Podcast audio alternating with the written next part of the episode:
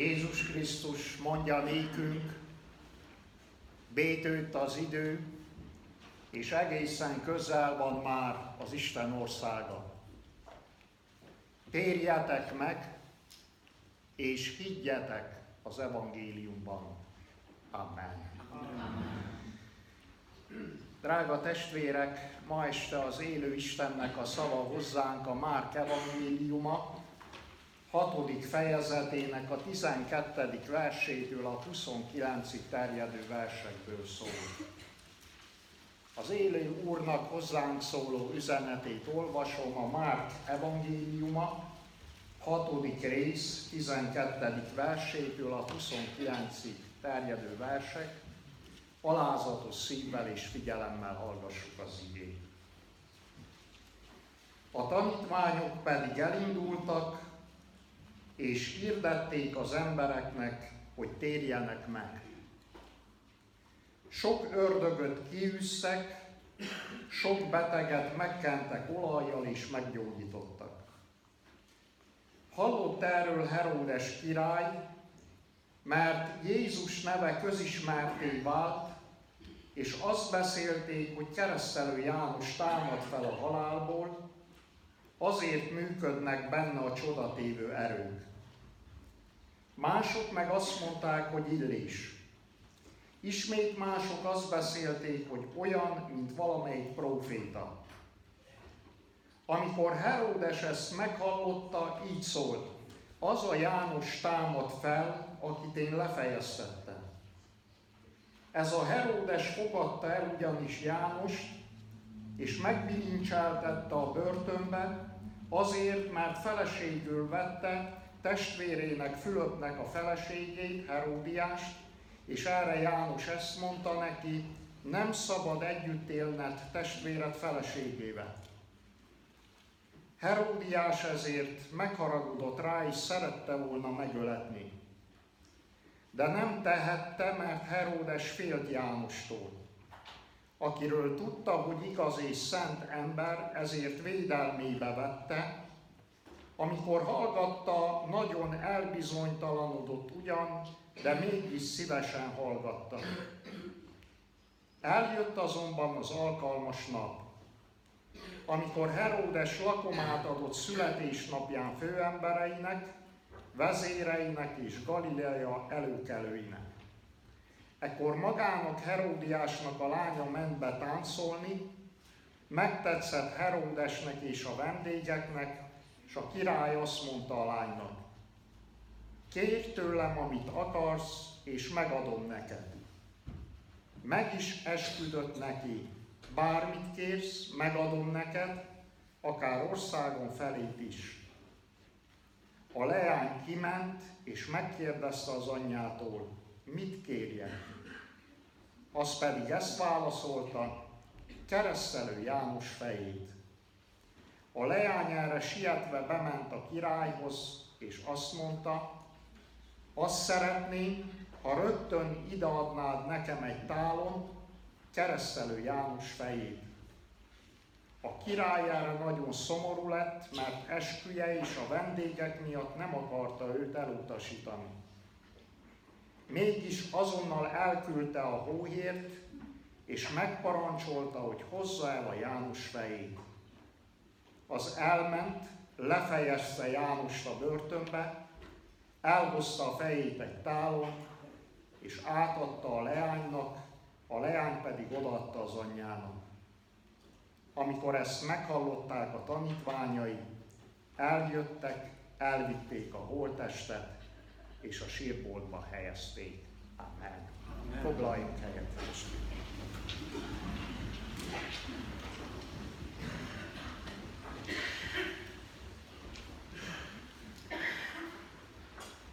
Drága testvérek, ma este köszöntöm a Szilágy Balai gyülekezetben az élőket és a holtakat. Megkérdezhetem tőled ma este, hogy melyik vagy a kettő közül. Ma este nem az itt a kérdés, és nem azt kérdezem tőled, hogy melyik felekezetnek vagy a tagja, melyik templomba jársz, hova mész? Ma este egyetlen egy a kérdés, élő vagy, vagy halott? Mert akié a fiú, azé az élet. Akiben pedig nincsen meg az Istennek a fia, abban az élet sincs meg. Megvan benned, ott lakik-e már benned a romolhatatlan mag, a testélet ige, a názáreti Jézus. Mert drága testvérek, egyszer, amikor az Úr Jézus Krisztust Izraelbe a Léha Szadduceus párt, akik a feltámadásban nem hittek, kísérteni akarták, és előálltak Jézusnak egy kitalált történettel, hogy volt hét testvér, sorba haltak meg, és sorba vették feleségül a, a, az elsőnek a feleségét az izraeli törvények szerint, akkor Jézustól megkérdezték, hogy csúfát tegyék és kigúnyolják feltámadás szempontjából, hogy a feltámadáskor a hét testvér közül kié lesz az asszony. És Jézus azt mondta nekik, hogy ti nagyon tévejektek.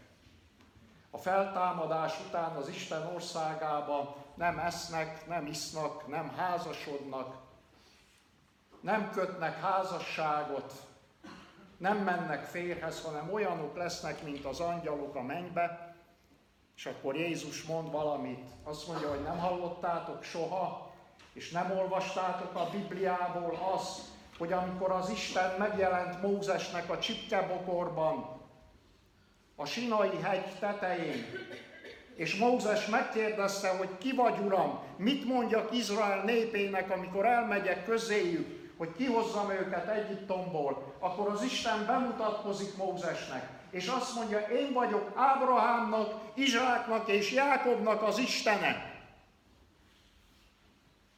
És drága testvérek, Jézus jelen időben jelenti ki ezt. Most vagyok Ábrahám, Izsák és Jákob Istene. Ábrahám, Izsák és Jákob a Mózes idejében már rég el voltak porladva a földbe. És Jézus azt mondja, tudjátok meg azt, hogy az Isten nem a holtak Istene, hanem az Isten az élőknek az Istene.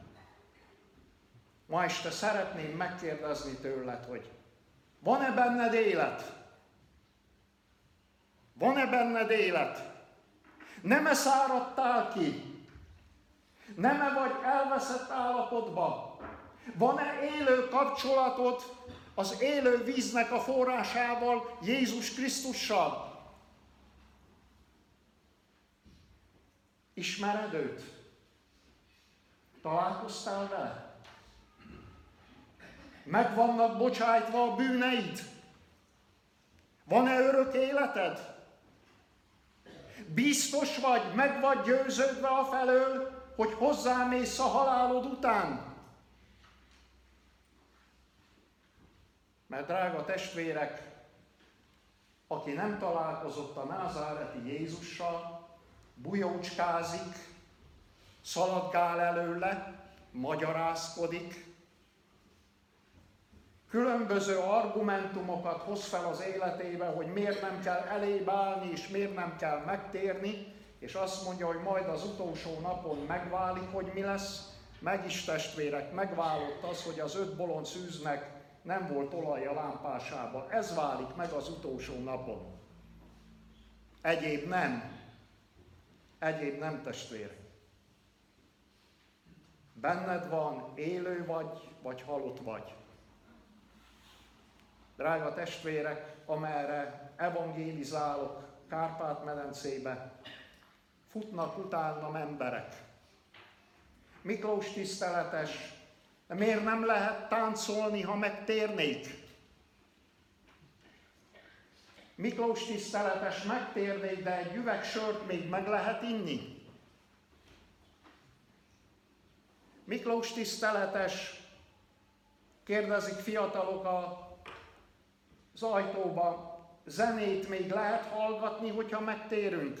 Mert nézzen csak rám, én olyan vagyok, tetszik tudni, hogy mint ahogy az ének mondja, hogy zene, zene nélkül mit érek én. Leemelem a szemüvegemet, megnézem, tényleg nem sokat és zene nélkül. De az Úr Jézus Krisztussal sokkal többet érnél. Tudjátok, mit kérdezek az ilyenektől, testvérek? Miért nem mondod azt, hogy száraz vagy belül? Miért nem mondod már azt, hogy nincs vized? Nem találsz vizet? Miért nem mondod azt, hogy üres a szíved?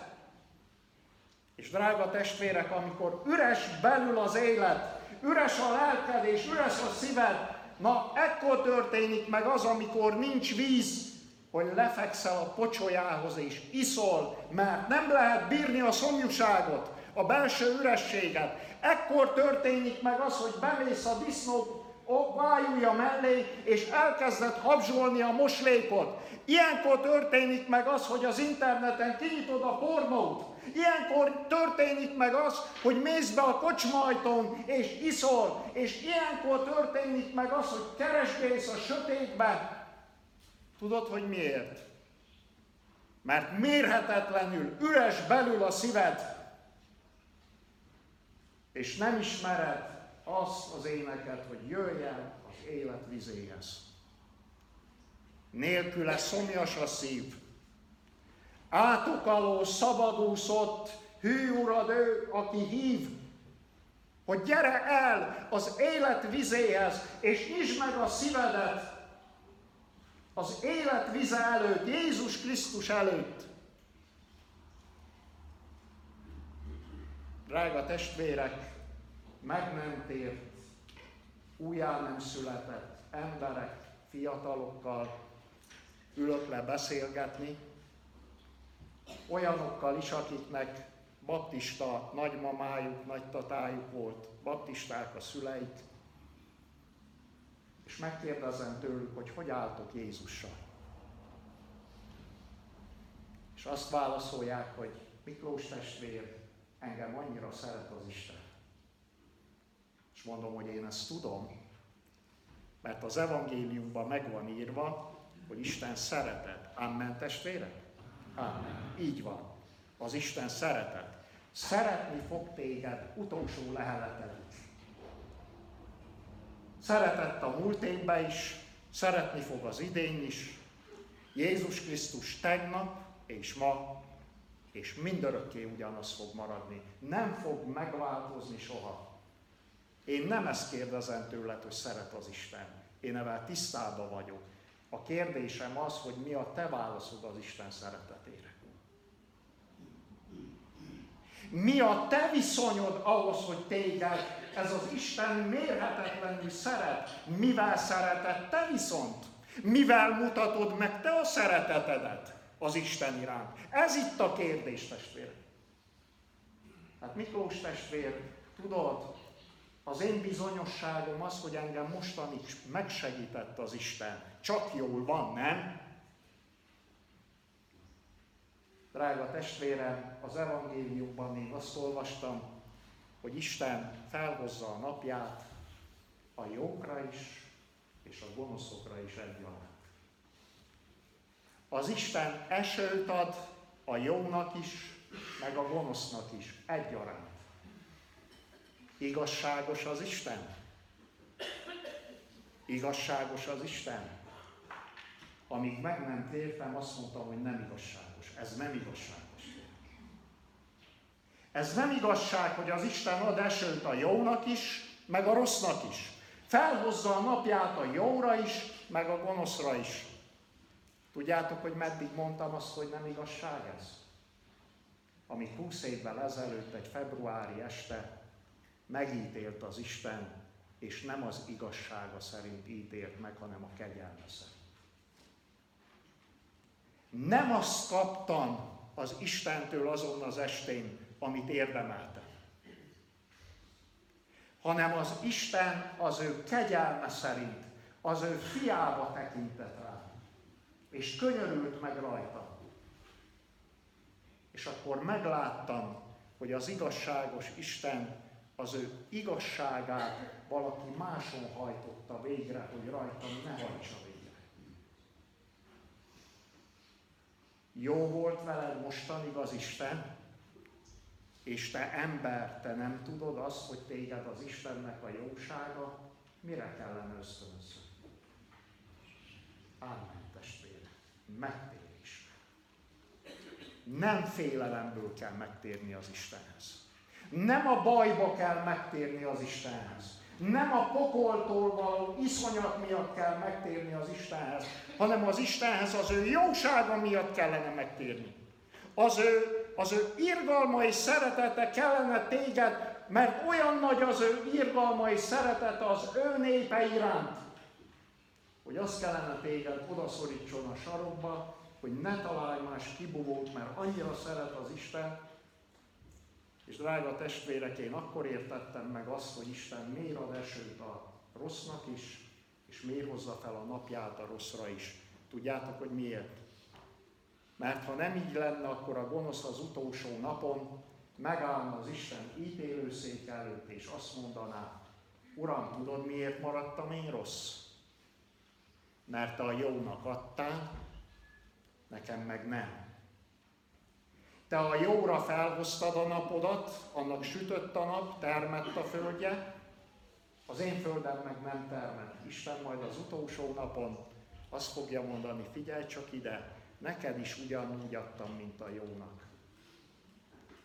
Ne téged is ugyanúgy megáldottalak, semmi különbséget nem tettem közted és a jó között, de most mondd csak meg és magyarázd csak meg, miért nem tértél meg, miért maradtál meg gonosznak. Drága testvérek, élő vagy, vagy halott vagy. Mert úgy, ahogy van élő és van halott ember, testvérek, lelkileg beszélek, lelkileg beszélek, nem fizikailag. Úgy, ahogy van élő és halott ember, úgy van élő és halott lelkiismeret is. Egyszer, egy reggel a názáreti Jézus elé hoztak egy házasság törésen kapott nőt. Oda dobják Jézus elé a porba, mint egy koszos, mocskos rongyot. És azt kérdezik Jézustól, hogy Mester, ezt a nőt tetten kaptuk, mint házasságtörőt. Nem tudom, hogy hogy lehet egy nőt tetten kapni, mint házasságtörőt. Úgy tudom, hogy a házasságtöréshez legalább kettő kell. Tetten kaptuk, mint házasságtörő, és a Mózes törvénye, amihez mi nagyon ragaszkodunk. A Mózes törvénye azt mondja, hogy kövezzük meg az ilyet. Te mit mondasz? És drága testvérek, Jézus erre a kérdésre oda megy az asszony mellé, legbor, és elkezd írni a porba. Annyit filozófáltak a teológián, hogy mit írt vajon Jézus a porba. Tudja valaki, hogy mit írt Jézus a porba? Olvassátok el, drága testvérek, Jeremiás 17-et. A tőled elpártolók nevét a porba írják. Pintér Bélának van egy gyönyörű éneke, ez a címe, hogy homokba írva. Az Istentől elpártolók nevét a homokba írják, hogy elfújja a szél. A Malakiás könyve szerint az Isten gyermekeinek a nevét egy emlékkönyvbe írják fent az Isten országába, rozsdás szeggel, a bárány vérén, és ott van fent abban a könyvben az Ákeus neve, fent van a könyvben Mária Magdaléna neve, fent van a könyvben beírva, hogy nincsenek cselekedetek beírva. Itt csak nevek vannak beírva. Itt a cselekedetek el vannak törölve. Ott van a Bartimeus neve, Szeretném megkérdezni, hogy a te neved hova van beírva, testvér? Az anyakönyvbe, a homokba, a porba, vagy az Isten országába van felírva, mert csak az az egy marad meg. De testvérek, nem ez a lényeg. Tudjátok, hogy mi a lényeg ebben a történetben? Hogy ott van egy asszony bűnbe, elkapva, a porba, mint egy mosogatórongy, és mellette mindenki áll. Nagy kövekkel a kezükbe, várjuk, hogy a mester mondja ki azt, hogy lehet hajtani a követ. És tudjátok, hogy a mester mit csinál? Abba a közösségbe, ahol mindenki áll, és fogja a követ, hogy ítéljen és dobjon és öljön, leggol arra a szintre, ahol az asszony van, ahol a bűnös asszony. Oda gugol a bűnös asszony mellé az őszintjére, és elkezd írni a porba. És a farizeusok elkezdik sürgetni. Mondja gyorsan, mert mi hamar el akarjuk intézni. És Jézus felegyenesedik, és azt mondja, aki közületek nem bűnös, az dobja rá először a követ, és drága testvérek, visszagugol az asszony szintjére, és nézzétek csak, szinte látom a pozícióját Jézusnak, ahogy odagugol az asszony mellé. Így gugol. Védi az asszony. Mert nem a bűnös, mert nem az igazakért jöttem. Nem az igazakat jöttem keresni. És nem az egészségeseknek van szükségük orvosra. Én a bűnös mellé állok oda.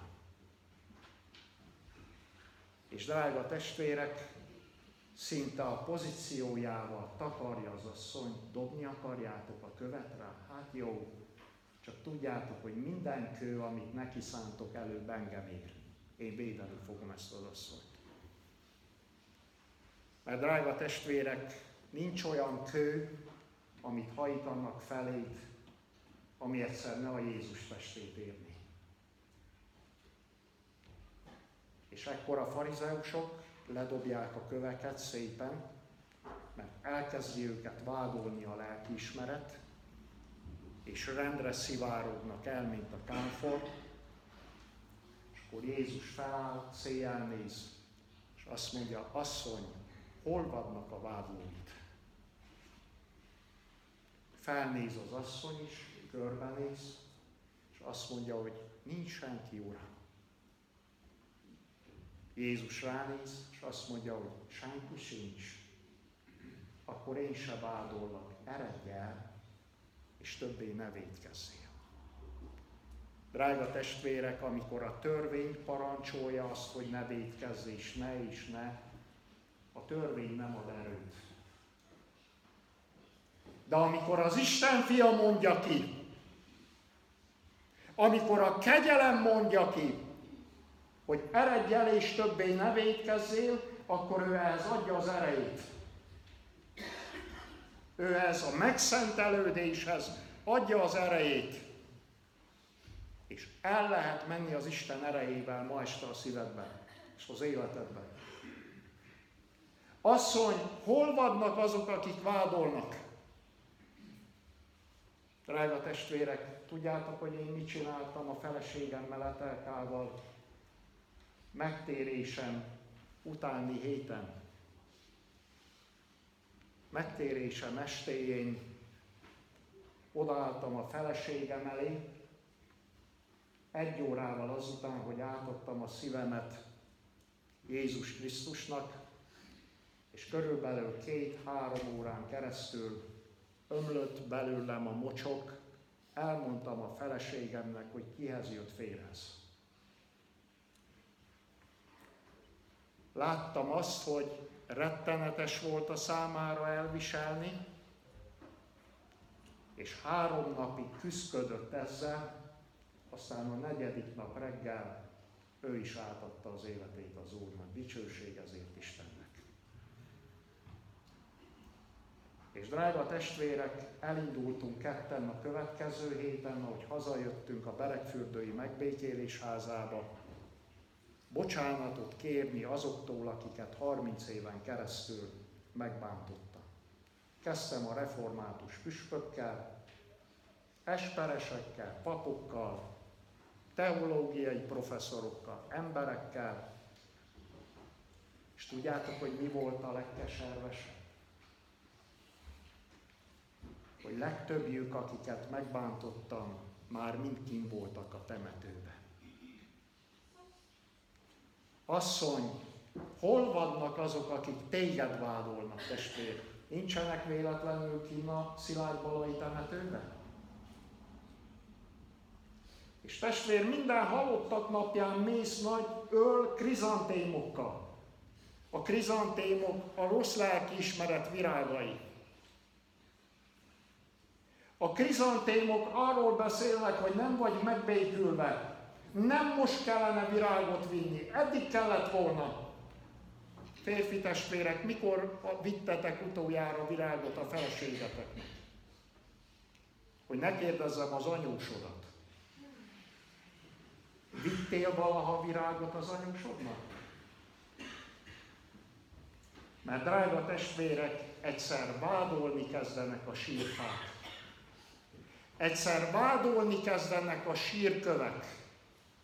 Egyszer vádolni kezdenek Szilágy a halottak, hogy tudtad az igazságot, hogy ismerted a názáretit, tudtad az útat, és melletted a szomszédban ott kárhozott el a szomszédot. Testvérek, 30 évig a szülőfalumban nem hallottam evangéliumot.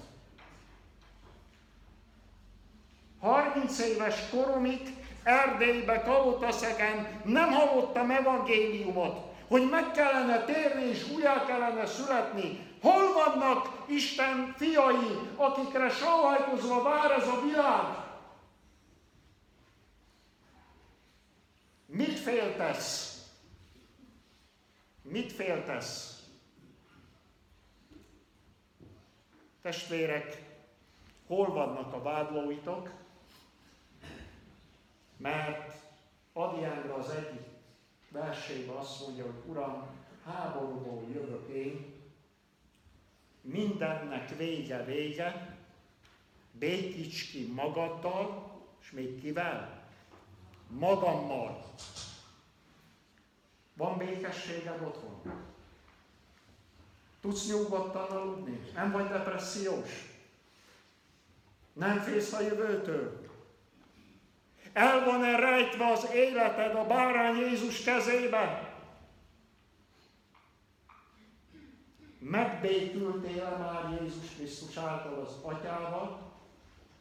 Megbékültél-e a testvéreddel, és meg vagy-e békülve saját magaddal? Hol vannak asszony a vádlóid? Mert testvérek, addig, amíg meg nem békülünk az Istennel, addig vádoljuk önmagunkat, addig vádoljuk a másikat, mindig a másik a hibás, mindig a másik kellene bocsánatot kérjen, én soha nem. És drága testvérek, vádoljuk az Istent, hogy miért engedi meg, anélkül, hogy szövetséget kötöttünk volna vele. Milyen alapon vádolott te az Isten? Kötöttél vele voltot? Van valamilyen szövetséged az Istennel?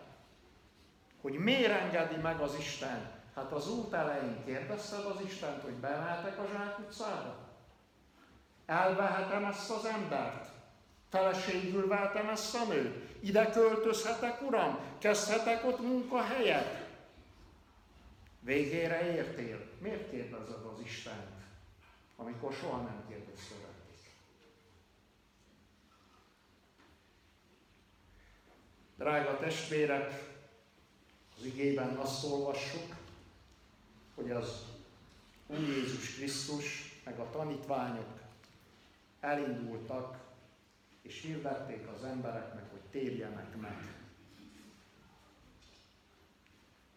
Miből kellett testvérek megtérni az embereknek? Sokan mondják azt, hogy nincs szükségük megtérésre, mert ilyennek, olyanok, amolyanok. Drága testvérek, én Szilágy Balán két este arról szeretnék beszélni, amit nem fejezett be Luther Márton az 500 évvel ezelőtti reformációjában. Nem volt rá valószínűleg ideje vagy energiája. Tudjátok, hogy mire? A megtérés utáni megszentelt életre. Tudjátok, hogy miből lehet megtudni, hogy valaki megtért vagy nem? Hogy van-e megszentelődött élete utána? Mert a hívő ember nem ülhet be akárhol. A hívő ember nem ehet meg mindent lelkileg értve, amit elébe tesznek. Ezotériát, bioenergiát, homeopátiát, meg nem tudom én miket. Cseri Kálmán lelkipásztor azt mondta, hogy a magyar népünk azért beteg, mert mindent megeszik, amit elébe tesznek, csak ne legyen benne a Bibliában. Ami benne van a Bibliában, az nem biztos, hogy igaz. A többi frinc az, az biztos, hogy igaz. És drága testvérek, nincsen megszentelt, Krisztusnak teljesen átadott élet. És ezért nincs a magyar egyházakban, a magyar nép között ébredés. Ezért nincs ébredés, testvérek. Mert oda kellene magunkat szánjuk teljesen Jézus Krisztusnak. Jézus a mennyasszonytól teljes átadást vár, hogy feleség lehessen. A tanítványok elindultak, és elkezdték hirdetni az embereknek, hogy térjenek meg, szenteljék meg az életüket, és az igében azt olvassuk, hogy ekkor kezdett el hallani róla Heródes. És drága testvérek, a Heródes története keresztelő Jánossal nekünk elmondja azt, hogy mi történik Szilágy Balán, amikor evangelizáció van. Elhiszitek, hogy a ma esti itt létünk le van írva ide a Bibliában? Bent van itt a Bibliában? Azt mondja Jézus, hogy amikor Szilágy Balán evangelizáció van, akkor a magvető kimegy vetni és szórja a magot. És az első mag leesik a kitapotott, levert, kivert földre, és nem kerül be a földbe. Drága testvérek, Szolgálok olyan gyülekezetekbe, ahol már régóta nincs ott az Isten. Összegyűlnek Isten tiszteletre, az Isten már rég elment a szent lelkével közülük. Azért, mert megkeményítették a szívüket. És ahogy prédikálsz a szószékről, még érzed, ahogy piccen vissza a mag, így szökik, szökik vissza a mag nem fogadja a föld. Előítéletek, megkeményedés, irgalmatlanság, gonoszság, sötétség, bűn. És testvérek, küzdködik az Isten lelke. És tudjátok, hogy mi történik az ilyen földön? Ma este az ördög már a kiárat előtt sötétbe a démonvilággal vár, jönnek a varjak, a hollók, a csókák, a fekete lelkek és a magot elkapkodják. Hazaérkezel, és otthon megkérdezik tőled, hogy milyen volt ma este. Szép volt. Meleg volt, világ volt, sokan voltunk, szépen énekelt a kórus. És mi volt az ige? Na, azt nem tudom. Miért? Mert a magot elkapotta a sötétség. Testvérek, a másik mag beleesik a köves földbe, de mivel köves a föld, és por van rajta, nagyon hamar kikel, de ahogy kisüt a nap, nagyon hamar el is szárad. Ilyennek azok az emberek, akik, amikor új pap jön a gyülekezetbe, verik le egymást a templomba. Azt hiszed, hogy ütik el a másikat. Megcserélnének, mindent megfordítanának. Aztán hat hónap múlva nézed, hogy hova lettek el ezek a buzgók. Sehol nincsenek. Hamar ki kell, de hamar el is száradt. Nem engedte le mélyre az imádság gyökerét, a bibliaolvasás gyökerét, nem erősödött meg az Úrban. És drága testvérek, a harmadik föld, az jó földbe esik a mag, és az ige azt mondja, hogy terem 30-at, 60-at, 100 annyit a búzakalász, kipótolja a másik három vesztességet, és szándékosan hagytam hátra a gazos földet. Azt hiszem, hogy Szilágy Balán nem kell a férfiaknak magyarázni, lehet sem a nőknek, hogy mi történik a gazos földben. Beesik a búzamag, megfogan, és elkezd sirázni, nőni. És onnantól kezdve nő a búza, nő a gaz. Nő a búza, nő a gaz. Nő a búza, nő a gaz, nő a búza, és a búza ennyire megáll. Nem nő többet. De nem áll meg a gaz, nő még egy annyit. Elveszi a táp, talajból az életet a búzától, elveszi a napfényt, és aratás előtt szépen rácsavarodik a búzára, és a búzát ledönti a földre, és jönnek az aratók, és azt mondják, hogy úgy nézett ki, hogy lesz belőle valami. De nem lett belőle semmi. Ugyanaz lett az eredmény, mint a megkeményedett föld, és mint a sekély köves föld. Nem termet semmit. És drága testvérek, hogy hogy történik ez egy ember életébe, azt mondja el ez a történet a Bibliából, Heródesnek az életéből, akiről megdöbbentő testvérek, de azt írja a Biblia, hogy járt evangelizációra. Képzeljétek el. És minden idők legnagyobb evangélistáját hallgatta. És sokáig azt hittem, hogy Billy Graham volt a legnagyobb evangélista, két milliárd embert ért el, és ha Isten megtartja őt, akkor idén november 6-án lesz száz éves. Két milliárd ember.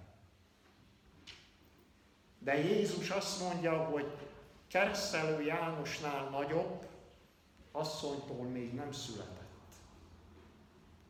És drága testvérek, Heródes ezt az embert hallgatta prédikálás közben. És keresztelő János nem akármit prédikált Heródesnek. Heródes bűnben ész, vadházasságba ész. Bűn az, hogy a testvérednek a feleségét magadhoz vetted. És drága testvérek, olvasom, hogy Heródes szívesen hallgatta keresztelő Jánost. Tudta, hogy van még egy ember ebben az országban, aki nem nyal, nem hízelek, hanem a szemembe mondja az igazat. És testvérek, ment, hallgatta keresztelő János, nőtt a búza, de nem szakította bűnnel. Járt Isten tiszteletre, de tovább élt a vadházasságban. Hallgatta az igét, ment evangelizációra, de ott volt az életében a bűnnek a növekedése. Testvérek, 18 évvel ezelőtt, amikor Isten igéje miatt és a Krisztusért való bizonságtételért lehelyeztek a hátszegi medencébe, kietlen vidékre, a parókián örököltünk, megörököltünk egy kutyát, így hívták, hogy Peggy. És a kutya egy Peggy egy másfél méteres láncon volt, ameddig elért a ráncot, mindenki volt kopva, egy fűszál sem nőtt a, abba a körbe, ahol a Peggy szalkált, és egyszer eljött valaki, meglátogatott bennünket, és megsajnálta Pegit. És azt mondta, hogy tiszteltes, van egy két méteres láncom, odaadom, hát tudja meg a Peginek a láncát, hogy örüljön a kutya. Testvérek, a másfél méteres láncot megtoltuk a két méteressel, lett három és fél méter. Láttatok volna boldogságot Peginek. Hogy táncolt és hogy örült, egyet nem vett észre, hogy még mindig a láncon van. Uram, ma este szeretnék elmenni a baptistákhoz, az imaterembe evangelizációra. Azt mondja az ördög, jól van, nyújtok egy kicsit a láncot. Menj el!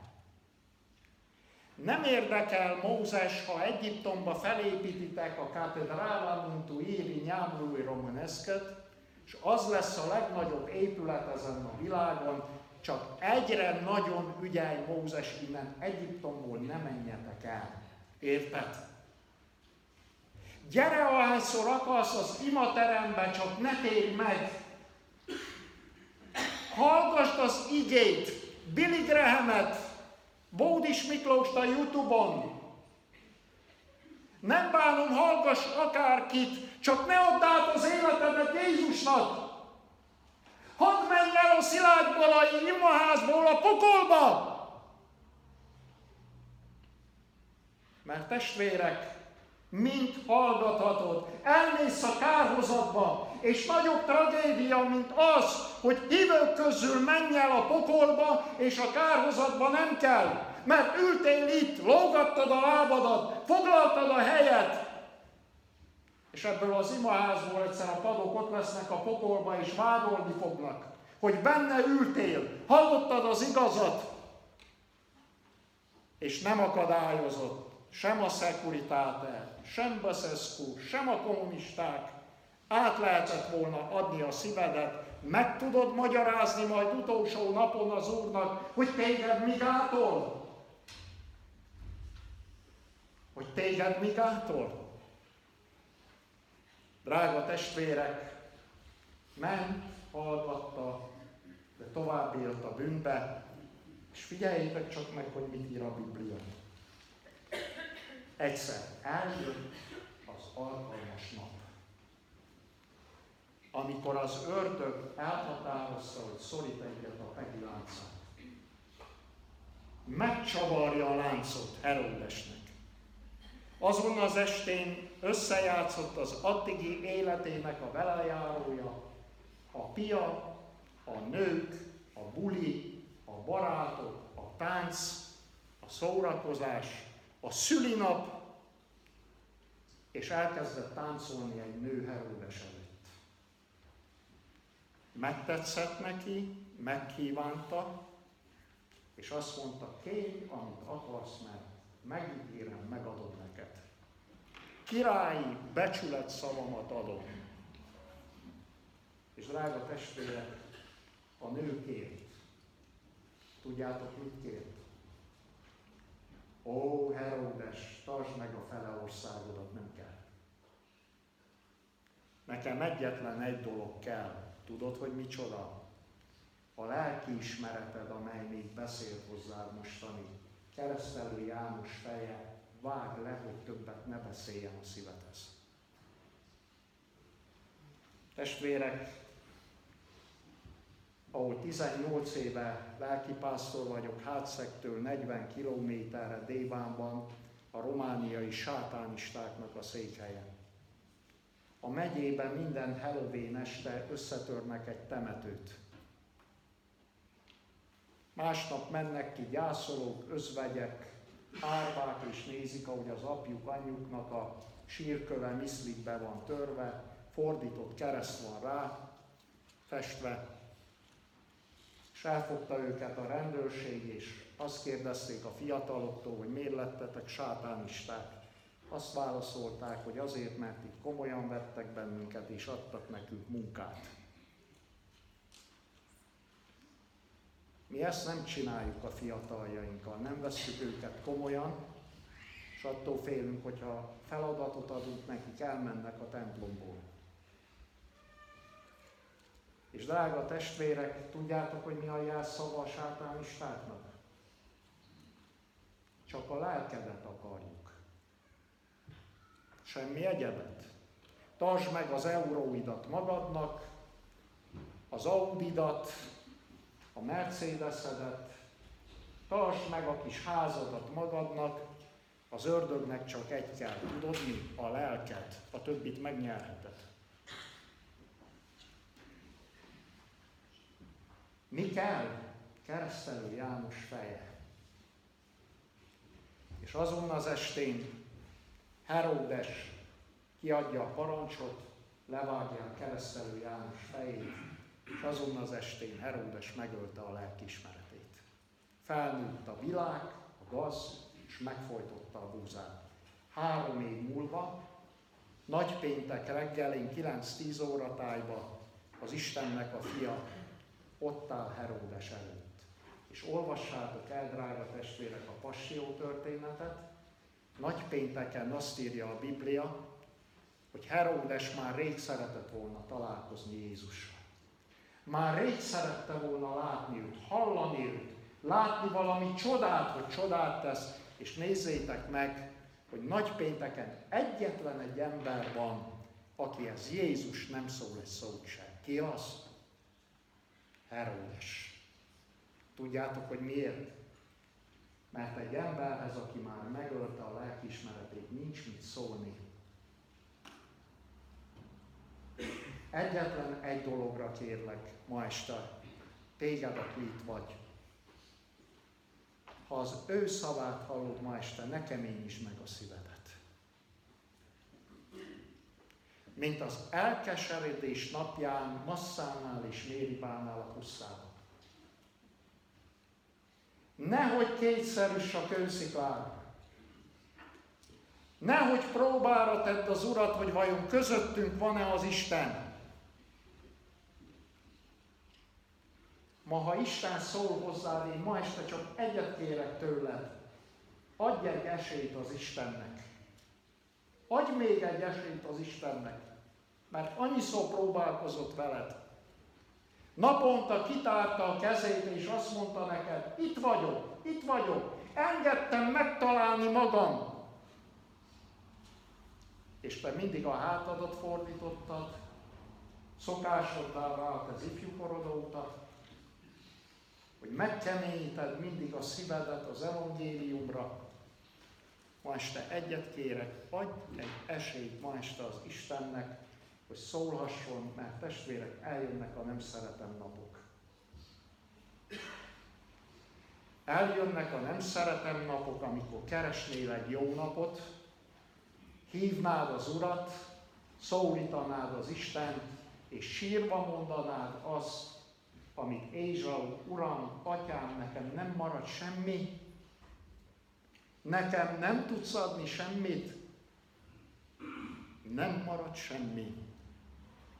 Mert amikor felajánlottam neked, akkor te egy talentsért, a világnak a szeretetéért elfordultál tőle. Drága testvérek, a tanítványok elindultak, és hirdetni kezdték az embereknek, hogy térjenek meg, és hogy megértsétek azt ma este, hogy miből kell megtérni. Ezért ma este, mivel először vagyok közöttetek Szilágy Balán, szeretnék beszélni arról, hogy én református lelkészként miből kellett megtérjek. És holnap, ha Isten megtart bennünket, akkor a feleségem Etelka arról fog nektek beszélni, hogy miből kell megtérjenek a jók, a jó emberek,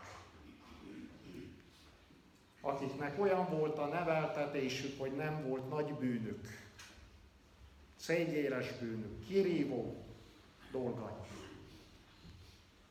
Drága testvérek, én egy színmagyar, színreformátus faluban nőttem fel. Egy olyan családban, ahol édesapám 17 évig presbitere volt a gyülekezetnek, és nekem és a nővéremnek soha nem volt kérdés az a családban, hogy mi hova megyünk vasárnap. Vasárnap délelőtt is és délután is ott voltunk az Isten tiszteleten, és az első emlék gyerekkoromból az, hogy négy évesen ott ülök a templompadjába, mint ott a kislányok, és a kisfiúk, és forgatok egy könyvet, még a színére is emlékszek. És később tudtam, mikor megtanultam olvasni, hogy mi a könyvnek a címe, az akkori egyedüli gyerekeknek szóló valláskönyv volt, és drága testvérek, engem végig a szüleim becsületbe, tisztességbe, vallásos életbe neveltek fel. A faluban egy jól dolgozó lelkész volt, de testvérek, szeretném elmondani azt, hogy 19 éves koromig, ameddig elkerültem a szülőfalumból a teológiára és utána a nagyvilágba, 19 éves koromig én nem emlékszem egyetlen egy Isten tiszteletre sem, ahol arról lett volna szó, hogy ha meg nem térsz és újjá nem születsz, nem mész be az Isten országába. Jézus ezt egy este egy teológiai professzornak mondja, egy rabbinak a zsidók Ábrahám utódai közül, hogy Nikodémus meg kell értse dolgot. Ha újjá nem születsz, nem hogy bemenj az Isten országába, hanem meg se látod az Isten országát. Lehetsz te római pápa, lehetsz te a világ mitropolitája, lehetsz te miniszterelnök, ha újjá nem születsz, romolhatatlan magból, vér és víz által, senki nem fog bemenni közületek az Isten országába. És drága testvérek, hallottam én ebben a faluban püspököket prédikálni, német püspököt is. Hallottam teológusokat. Erről érdekes módon senki nem beszélt. De láttam más dolgot a gyülekezetben. Láttam azt, hogy a falunak a presbiterei, köztük édesapám is, úrvacsoráról hazajövet, mielőtt ebédre hazajönnének, bemennek a kocsmába egy deci konyakra. És nem értettem azt 6-7-8 évesen, hogy hogy működik ez a kettő együtt. Egyik pillanatban 10 órakor az úrasztala mellett valaki azt mondja az Isten előtt, hogy ígérem és fogadom, és rá másfél órára a kocsmaasztal mellett issza a konyakot. Ez lenne a megszentelt élet? Láttam asszonyokat a templomba, énekelni, hogy a torkukon kifért, ó, mi drága névez Jézus, ó, mint enyhít mindenkit, és ugyanazt az asszonyt hallottam a szomszédban, a szájával, a nyelvével valami másot mondani. És nem értettem azt, amit Jakab ír, hogy ugyanabból a forrásból jön a köpedelem is, és ugyanabból a forrásból meg jön a magasztalás is. Itt valami nincs rendben. És drága testvérek, emlékszek jól, tíz éves voltam, amikor elmentem az első temetésre, 32 éves nőtlen szomszédunkat temették, aki egész életében soha nem volt józan, az édesanyját verte, hogy az ordított, és meghalt a sáncba. És eljött a pap temetni, és azt mondta, hogy testvérek, Józsi testvérünk otthon van már az Úrnál. Uram, én ezt nem értem. Az is az Úrhoz megy, aki egész életében iszik, káromkodik, üti az anyját, paráználkodik, és az is az Úrhoz megy, aki tiszta életet él. Itt valami nem tiszta. Itt valami nem tiszta. És drága testvérek, 16 éves voltam, és szeretném itt nektek elmondani azt, hogy 16 évesen döntöttem el a szívembe azt, hogy lelkipásztor szeretnék lenni. 16 évesen a jelenlegi lelkészi fizetésemnek olyan mesterségem van, hogy a háromszorosát kerestem meg.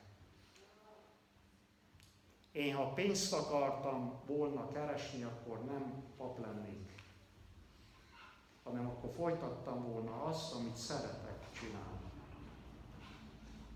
És drága testvérek, 16 évesen eldöntöttem, hogy az egyházamért és a népemért lelkész akarok lenni, és mivel Ceausescu abban az időben két helyet engedélyezett a teológián, és arra a két helyre a felvételi mévében 43 jelentkező volt, papi fiúk, esperesek unokái, püspöknek a fia, ezért 16 évesen elkezdtem komolyan készülni, hogy 19 évesen arra a két helyre jussak be, és bejutottam. És drága testvérek, elkezdtem tanulni a Hébert, a görögöt, a németet, az összes vallásoknak a dogmatikáját, Egyiptomnak a száz istenét, az inkáknak az isteneit. Öt év alatt egyetlen egy dolgot nem tanítottak meg, hogyan lehetne újjászületni.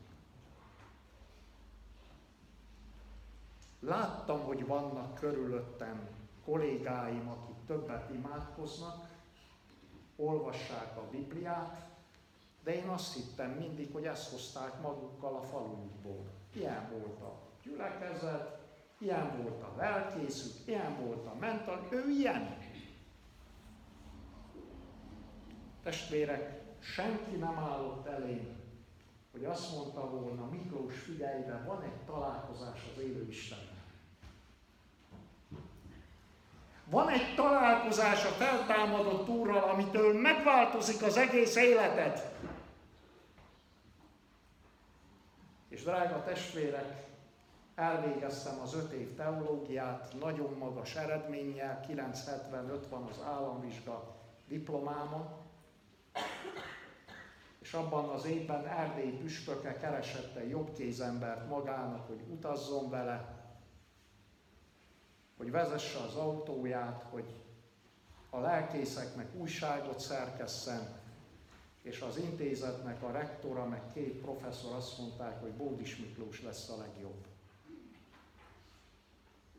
És így kezdtem el a szolgálatomat püspöki titkárként, és 30 évesen voltam, amikor Erdélynek egy nagyon erős, tiszta magyar gyülekezetében lettem lelkész. És drága testvérek, ebbe a gyülekezetbe úgy ment minden, mint a karikacsapás. 450-en jöttek Isten tiszteletre. Engem azóta nem az érdekel, hogy hányan vannak a templomban, hányan térnek meg, testvérek. Hányan térnek meg. A feleségem 130 gyereket tanított az énekkarba, anyák napjára, meg karácsonyra. Akkor volt a forradalom utáni idő, péntek este kezdtek el filmeket adni, addig nem is láttunk filmet. És péntek este 80 fiatal fenn volt a parókián bibliaórán. Azt választották a film helyett, és minden testvérek működött, egyetlen egy dologgal volt baj. Tudjátok, hogy mivel? A lelkésznek a szívével. Mert van egy ige, amely azt mondja, és mit használ az embernek? Ha az egész világot megnyeri magának, ha mindenki jót mond róla, de a saját lelkét elveszíti. És az eredeti görög szöveg így fordítja ezt az igét, mennyit ér egy ember? Mi egy embernek az értéke? Ha mindent megnyer magának, és magát elveszíti. És drága testvérek, én azt láttam akkor az életemben, hogy én mindent megnyerek. Az Isten adott egy áldott feleséget, gyönyörű gyerekeket. Ott volt a paláska hátamon, tele templom, sikerélmények, fizetésem, munkakönyvem, minden tökéletesen működött. És drága testvérek, éreztem azt, hogy belül égek ki, szegény és elveszett ember vagyok. Hát fiúk, miért kezdett el drogozni Maradona meg Mutu? Meg tudja nekem valaki mondani? Lányok, miért megy férhez Elizabeth Taylor, a nagy hollywoodi filmcsillagnő? Kilencedszer. Egy se volt jó neki. Egy se volt jó. Miért vágja fel az erét Steffi Graf, a nagy Roland Garrosi tenisz bajnok? És miért nem volt a Michael Jackson testén innentől egész idáig egy annyi hely, ahova még egy tűt be lehetett volna szúrni? Ezt az orvosa mondta, hogy azért nem láttuk soha sem a nyakát, sem a kezét, mert az egész testén, felső testén nem volt egy hely, ahova még egy tűt be lehetett volna nyomni. Ő volt a király. Hát persze, kit akartok? Jézust vagy Barabást? Barabás a király. Ő a menő. Ő a menő. És drága testvérek, miért ment ki egy vám igazgató a Jordán-izraeli határon Jerikóba egy szúrós fügefára felmászni, hogy lásson egy mezitlábas koldust átmenni Jerikon. Mi vitte ki ezt az embert a fára? Tudjátok, hogy mi? A belső lelki üresség. Mindegyiket. Lehet világ Kaliforniában, bankbetétei Svájcban, lehet a tiéd a legmodernebb autó, és lehetnek kincseid, bármit.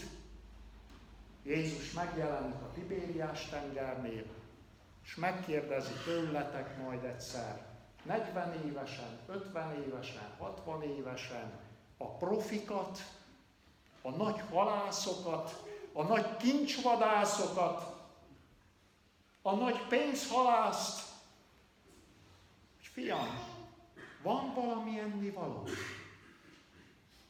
Fiaim, van ennivalótok? És drága testvérek, szeretném, ha tudnátok, hogy Jézus ott abban a kérdésben nem erre kérdez a hasra. Hogy Péter, ettél ma töltött káposztát? András, jó volt a szalma kumprike csappal? Nem ezt kérdez, hanem Jézus erre kérdez rá. Péter, boldog vagy? János, van örömöd? András, van békességed otthon? Megelégedett szíved van? Sikerélményed? És mind a heten lehajtják a fejüket, és azt mondják, hogy nincs. Őszintén. És Jézus nem kérdezi meg, hogy miért nincs, megkérdezem én, hogy miért nincs. És tudjátok, hogy mi a válasz testvérek? Azért nincs békességem, örömöm, sikerélményem, célom, mert mi mindegyütt vagyunk a profik, de te Jézus nem vagy közöttünk. És drága testvérek, akármikor húzzátok majd ki az életetekbe a hálót, 30 évesen, 40 évesen, 60 évesen, az eredmény a hálóban mindig ez lesz Jézus nélkül. Nulla. Nulla lesz. Az egész életed egy nulla lesz. Majd nézed a parfümeidet, a ruháidat, a fürdőszobádat, a plazmatévédet, a kacatokat, amiket összegyűjtöttél egy életen keresztül, de Jézus nélkül az életed egyenlő lesz a zéróval. Jézussal tudjátok, hogy milyen az élet? 153 hal, a 153 lefordítva görög nyelvből ezt jelenti, hogy több már nem térhetett volna bele. Ha nekem lett volna még egy 154. halamilyen, és be akartam volna nyomni a hálóba, nem ment volna be a 153 mellé, bár ennyi volt, nem szakodozott a háló, Na, ilyen az élet testvérek Jézussal, nincs mit többet hozzátenni. Azt mondja Dávid, mit tehetne hozzá még a pásztorfiú ahhoz, amit te csináltál belőlem, Uram. És drága testvérek, én megdöbbenve láttam magamon, hogy az életem egy skizofrén élet.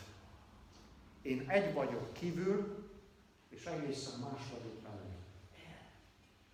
Egyet mutat az életem kifelé, mindenki irigyli, mindenki felnéz rá, mindenki tiszteli, mindenki becsüli, és én egyedül, én egyedül tudom magamról, hogy én ki vagyok, én egy elveszett, nyomorult ember vagyok.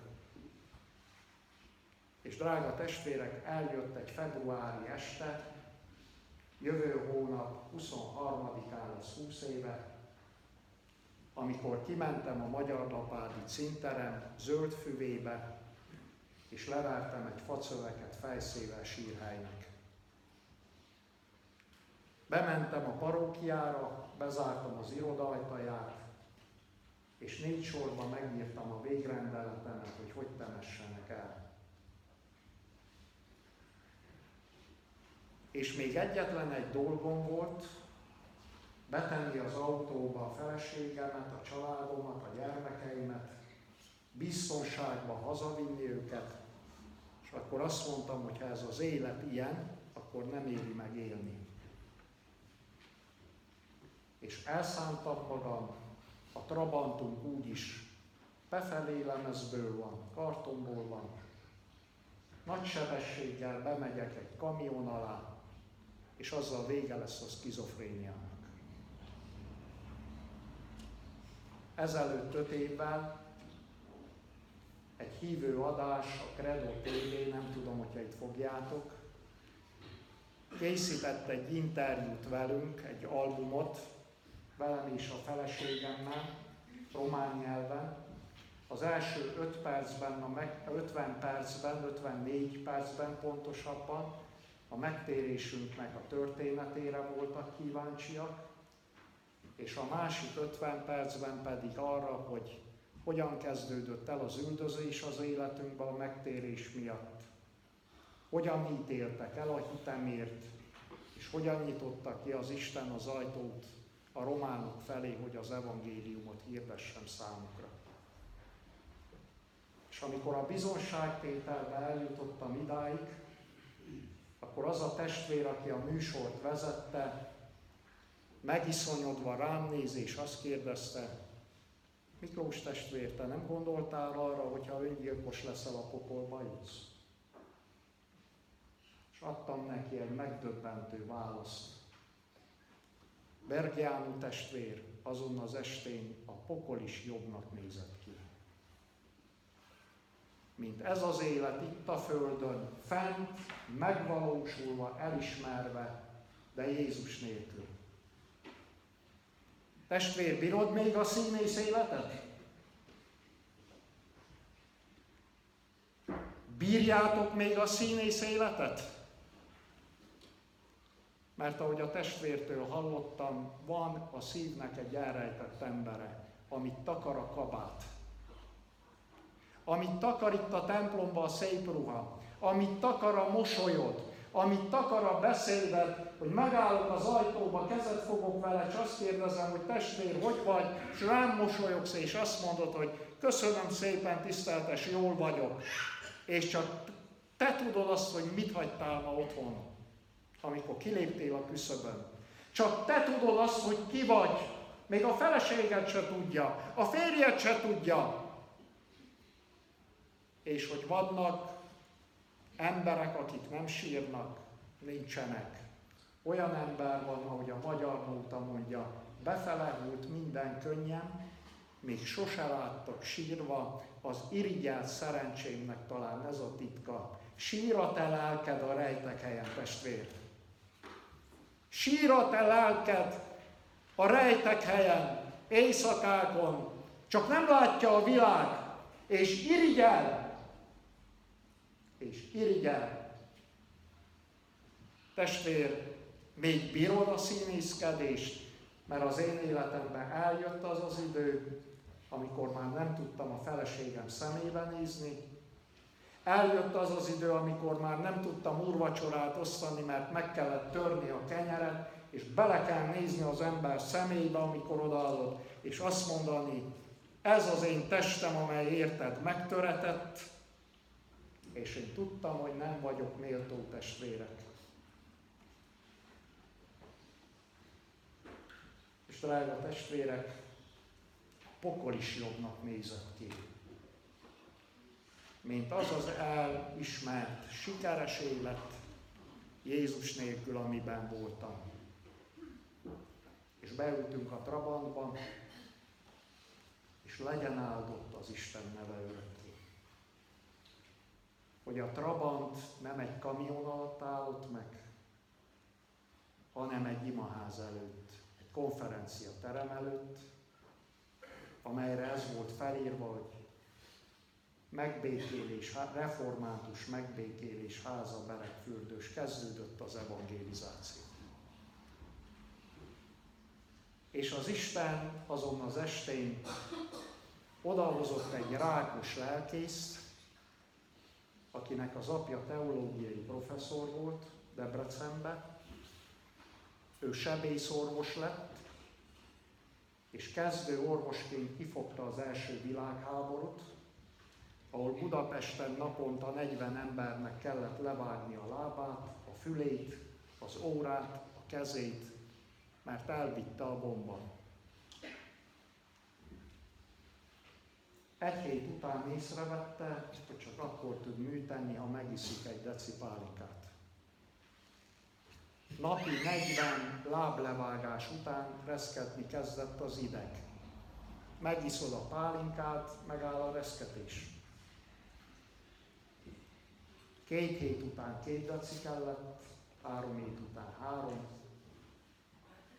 és két év után észrevette, hogy itt kell hagyni az orvosi pályát, mert már nem tudok műtenni az ital miatt. És akkor határozta el, hogy akkor úgyis professzor a teológián, pap leszek. Pap lett és zugivó.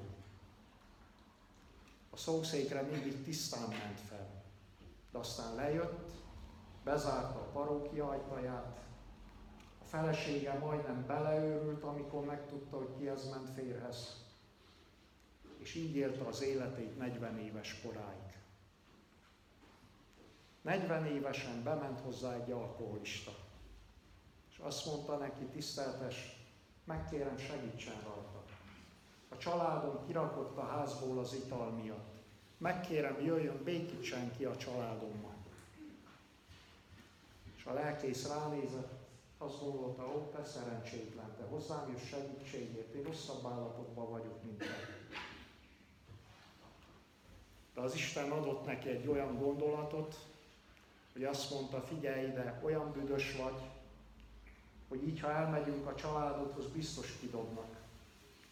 Gyere, befűtök a kazánba, fürödj meg a kárba, a ruhámból adok neked egy új ruhát, szépen felöltözöl, szed rendbe magad, és elmegyünk a családodhoz, és megpróbáljuk, hát aki békülnek veled. Azóta ez a család áldott hívő életet él, megszabadultak. És azt mondja a lelkész, ahogy a fürdőben leérveltem, hogy meggyújtsam a tüzet a kazánba, a lelkem mélyéből az elromlott lényem mélyéből előjött egy ki nem mondott nyűszítés. Ó, Uram! Én megfogom ezt a mocskos embert, beteszem egy kádba, és lemosom róla azt a sok szennyet, de engem a nyomorultat ki fog megfogni? Én ki fog beletenni a vízbe, hogy azt a sok bűnt, ami az életem során hozzám tapadt, ezt a sok mocskot, ami bennem van, lemossa a víz. Két nap múlva egyik kollégája megjelent nála, és azt mondta, Laci, Biatorbágyon van egy misszió, csendesét. Nem jössz el, ha nem bírod tovább egy napnál, ne üljél, de csak gyere, elnézd meg. És ez a kemény ember azt mondja, magam se tudtam, hogy miért, azt mondtam, hogy elmegyek. Beléptem a misszió ajtaján, egy kis igéslapot adtak, olyat, amilyet te kapsz ma este kijáratnál. Kezébe vette a bejáratnál az igéskártyát, és az igéskártyán két szó volt csupán. Kiáltottál, meghallgattam. Kiáltottál, meghallgatta. És drága testvérek, erről az emberről abban a pillanatban lehúltak a kötelek. Az Istenhez kiáltott, nyűszített, és az Isten testvérek meghallgatta a kiáltását, és megkönyörült rajta.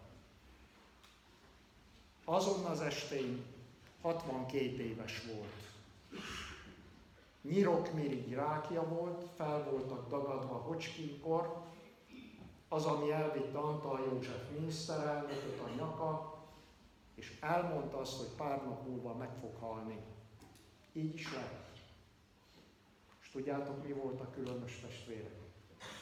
Én a hátsó sorból néztem ezt az embert, és nem értettem egy dolgot.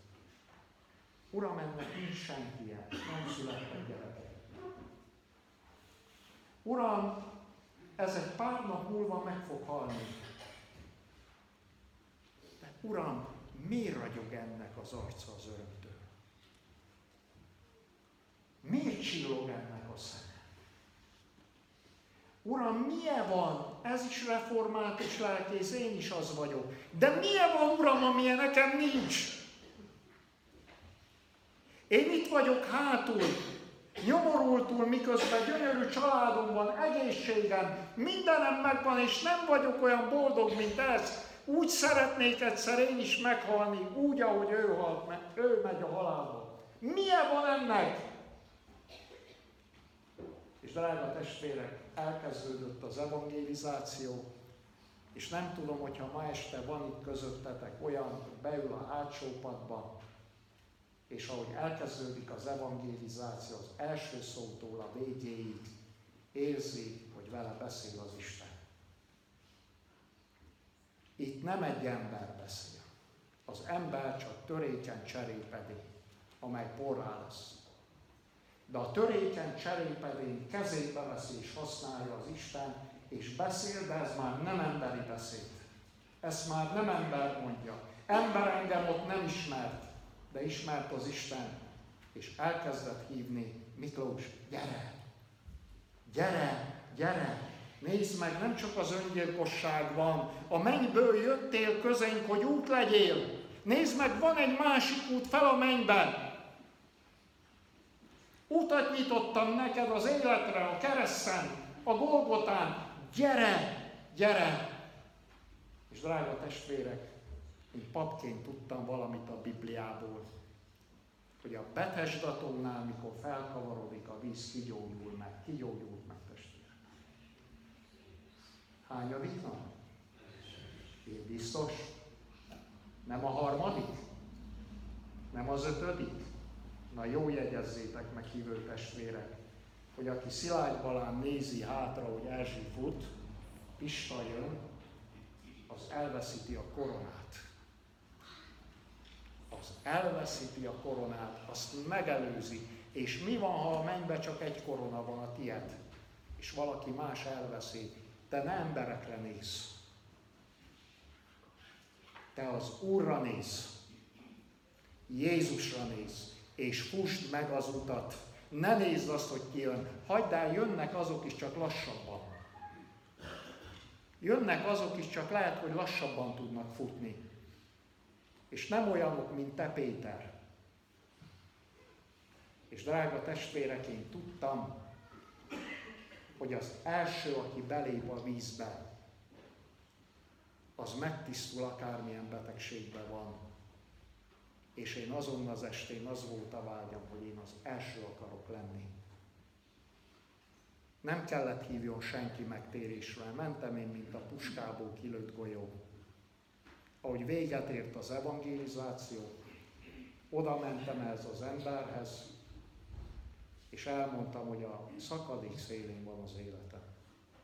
Megölelt, és csak ennyit mondott, hogy fiam, gyere velem, bevitt egy szobába, leültetett az ágyra, szembe leült velem, és ennyit kérdezett, megengedett, hogy imádkozzak érted? És mondom, igen elkezdett beszélni Jézussal, ahogy én még embert imádkozni nem hallottam, mint a barátjával. És vitt engem a kegyelem király szék elé, a véres trón elé, Uram, könyörülj meg rajta. Uram, nézz le rá. Uram, fogadd el, bocsáss meg neki. És amikor befejezte, rám nézett, azt kérdezte, hogy Miklós, te szeretnél magadért imádkozni? Drága testvérek, 30 évesen csináltam valamit, amit életemben addig soha. Lecsúsztam az ágyról a térdemre, és kinyögtem két mondatot. Jézus, Isten fia, hiszem, hogy vagy. Elrontottam az életemet, mert mentem a magam feje után. Úgy, ahogy én gondoltam, hogy jó neked. Soha nem kérdeztelek meg. És most a végén vagyok, Uram. De ha te még tudsz valamit kezdeni velem, akkor könyörülj meg rajta. És drága testvérek, felálltam, sírva az ágy mellől, és ebben a pillanatban levoltak a kötelek. Nekem azóta is ugyanígy néz ki a bajuszom, egy kicsit fehérebb. Nekem azóta is ilyen kis vékony mongol szemeim vannak, amikor mosolygok. De Bódis Miklós tudja, hogy itt bent már nem az van, ami 30 évvel azelőtt volt. Tudod, mit jelent szabadnak lenni? És tudod, mit jelent meg is maradni a szabadságban? És tudod, hogy mit jelent az, amikor az életedben kavarognak a démonvilág benned, és egyszer csak Jézus a viharba kimondja, hogy a Bódis Miklós életében legyen csend, és elsimulnak a habok és a hullámok, hurcolhatnak akárhova, vihetnek akárhova, piszkálhatnak akárhányszor, de ott állsz és békesség van benned. És potkároznak Nabukadnecár kemencéje körül, és megégnek mások, és neked benne kemencében hajat szálló nem görbül, a kötelek égnek és te szabadon mozogsz a tűzbe. Azért, testvérek, mert a hullámok jönnének, hogy elborítanak téged. Ha hegyek omlanának is össze, ha tűzön és vizen járnál, azok meg nem égetnek és el nem borítanak, mert az én hűségem te tőled nem fog eltávozni soha a bajba.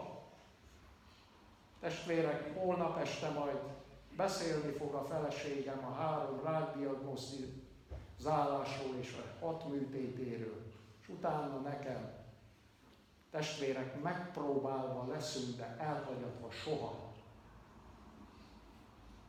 Megpróbálva leszünk, mert ki kell az aranyból tisztuljon a salak,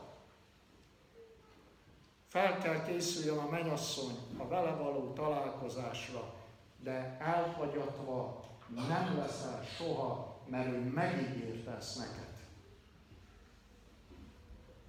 Drága testvérek, ott az ágy mellett én tudtam azt, hogy az Isten nekem megbocsájtott, hogy az Úr megszabadított, tudtam azt, hogy nekem örök életem van, és én tudom azt, hogy milyen volt annak a lelkésznek, akinek ragyogott az arca. Én tudom azt, hogy én hazamegyek. Én várom, én nem mondtam le testvérek. Nem felejtettem el azt, hogy várjam őt. Esténként mérhetetlen vágy fog el a mennyei Jeruzsálem után. És vágyom arra, hogy találkozzak vele, hogy meglássam őt, hogy beléphessek az ő országába.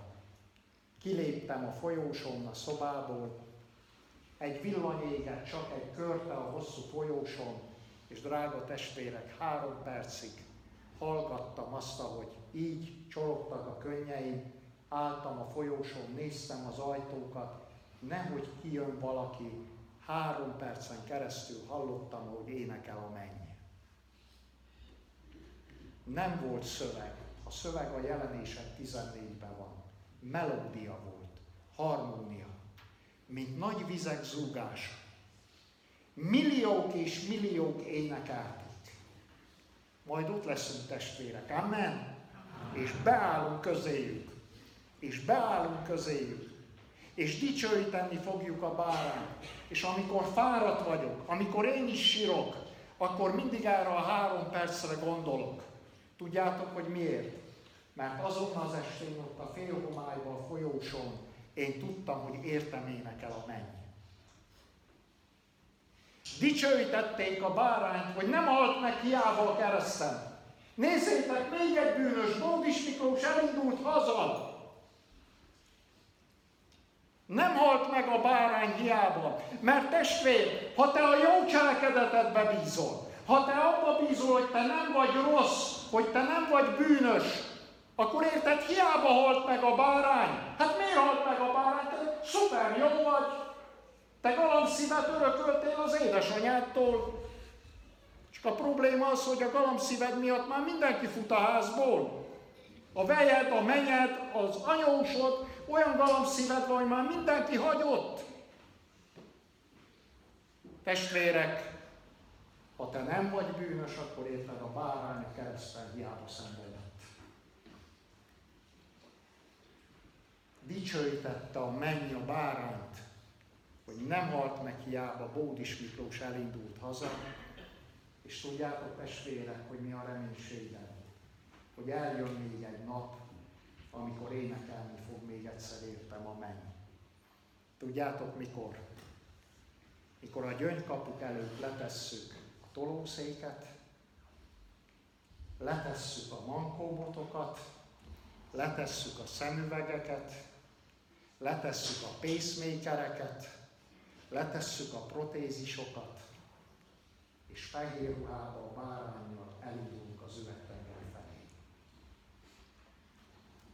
És énekelni fog azon az estén, értem a menny, hogy a bárány nem halt meg hiába, Bódis Miklós hazaérkezett, mert még nem érkeztem haza testvére. Még csak az úton vagyok, de tudom, hogy elég erős az út, mert a kereszten ez az út sok szeggel volt kiverve, és meg tud engem tartani az utolsó napra. Meg tud tartani az utolsó napra. Nem akarnád, hogy ma este érted énekeljen a menny? Nem szeretnéd? Hogy ma este érted dicsőítse az egész menny az angyalok, mert én hiszem azt, hogy ebben a pillanatban tudjátok mi van a mennyben? Nézik a szilágy balai imatermet. Nézik az angyalok. Látványosságává lettünk az angyaloknak. És nézik az angyalok ma este a szilágy balai imatermet. Lesz-e egy valaki, aki elindul? Nem akarnád, hogy ma este éretted? Énekeljen a menny, és dicsőítse a bárányt, hogy nem halt meg érted hiába. Még egy bűnös elindult haza.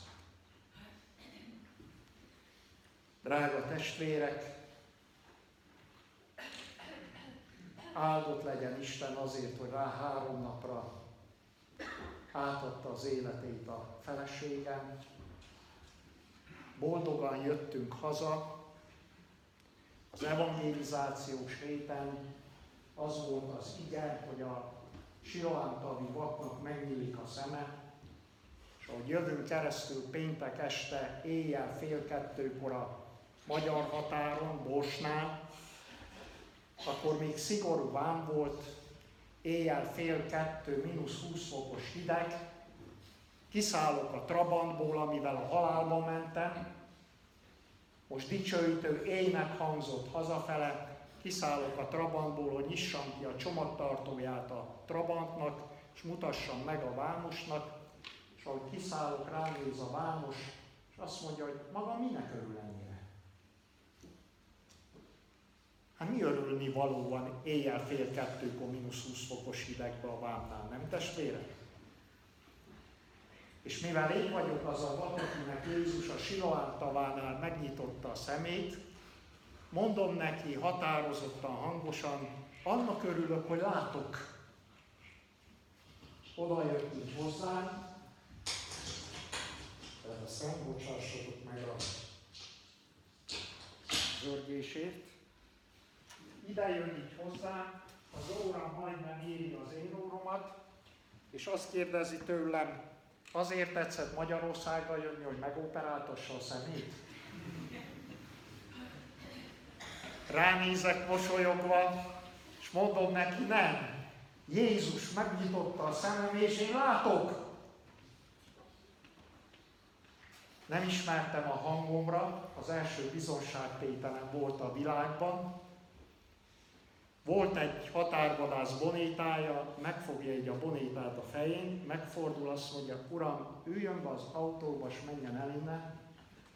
Nekem éjjel fél kettőkor ebben a hidegben nincs szükségem egy bolondra. Drága testvérek, onnantól kezdve jöttem rá arra, hogy olyan jó sokszor Jézus bolondjának lenni, még a vámot is megúszhatod. Elhaladtuk Váradot, megálltunk egy benzinkútnál, kijön éjjel két órakor egy nő, azt kérdezi, hogy mit akarok, mondom, mindössze 10 liter benzint, tölti a benzint, én keresem a pénztárcámat az autóban, egyszer érzem a szagot, és látom, hogy a cipőm alatt folyik a benzin. Gyorsan oda nézek a nőre, az engedi a benzint a Trabantba, az már tele van, folyik kifele a keréknél a benzin, a nő megnéz engem, így beülök az autóba, mondom a feleségemnek, Etelka, mit néznek rajtam az emberek, Nézd meg, hogy mi lett a benzinnel, egy csomó itt elfolyt a Trabanttal. Rám néz a feleségem boldogan, és azt mondja, te nem látod magadat, ragyogsz. Jött Mózes a hegyről egy hét után, milyen lehetett 40 nap után? Hogy le kellett fedje az arcát, mert Izrael fiai nem bírták az Úrnak a ragyogó dicsőségét, amit az arc visszatükrözött. Tudod, hogy mi volt ez? Az Úrnak, az Úr jelenlétében megszentelődő arc. Az Úr közösségében megszentelődő arc. Drága testvérek, szeretném a ma estét bezárni, a Isten életet holnap tovább folytatjuk. Azzal szeretném bezárni, hogy 18 évvel ezelőtt Isten levitt bennünket egy teljesen magyarság szempontjából felhagyott, lakatlan vidékre, ahol fedél nélküli templomok voltak, ahol kilenc gyülekezetet vettünk át, amelybe ez alatt a 18 év alatt ötbe eltemettük az utolsó magyart, 27 éve nem született magyar gyerek az egész környéken, az egész völgyben, és van még három gyülekezetem, ahol két-két magyar van csak, azt is 10 éven belül már jóval 80 éven felüliek, és a hátszegi gyülekezetben van 43 nyugdíjas. És drága testvérek, amikor oda vitt az Isten, és megkérdeztem azt, hogy miért visz oda, akkor először nyilvánvalóvá tette a szívembe azt, hogy engemet oda nem a magyarokért fogod, nem a magyarokért visz. Azóta évente a családommal 70 színromán gyülekezetet evangélizálunk végig egy évben. Elmondtam, mikor jöttem, hogy Nemrég Abraham Jánkó szülőfalujába evangélizáltam. És drága testvérek, amikor oda vitt az Isten, öt éven keresztül nem mert senki meghívni. A magyarok féltek engem meghívni, a románok meg nem ismertek. És ahogy Isten levitt a kezembe, adott egy román bibliát, és öt éven keresztül minden reggel 5 óra előtt 10 perccel ébresztett. Nem kellett csergőóra, nem kellett mobiltelefon, benne volt a szívembe, bele volt helyezve az ébresztő, 5 óra előtt 10 perccel ébredtem. Ötre voltam a konyhába, magam elé tettem két széket, az egyik székre rátettem a magyar Bibliát, és a másikra a románt. A két szék közé odaraktam egy szivacsot, letérdeltem, és 7 óráig, amíg ébredt a család, addig nekem volt egy két, két órás kapcsolatom a Názáretivel. Én beszéltem hozzá, ő meg válaszolt nekem, és én kérdeztem, Uram, hogy mondod ezt románul? És a román Bibliából én, aki addig nem tudtam románul beszélni, és legalább annyira szerettem a románokat, mint a cipőmbe a szeget, testvérek, a Bibliából megtanultam románul 5 év alatt. És 7 órától 8 óráig elkészítettük a kislányainkat az iskolába, és 8-tól 10-ig a feleségemmel leültünk, újra igét olvastam, imádkoztunk, énekeltünk, és 10 órakor kinyitottuk a parókia ajtaját, átléptük a küszöböt, és testvérek, azok között, a körülmények között volt erő.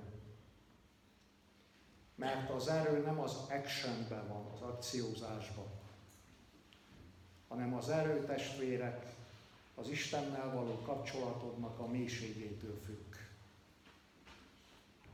Az áldás attól függ, hogy milyen mély a te kapcsolatod Jézus Krisztussal. Tudod-e azt, hogy mit akar a vezér, ha nem hiába futtok. És hiába csináltok.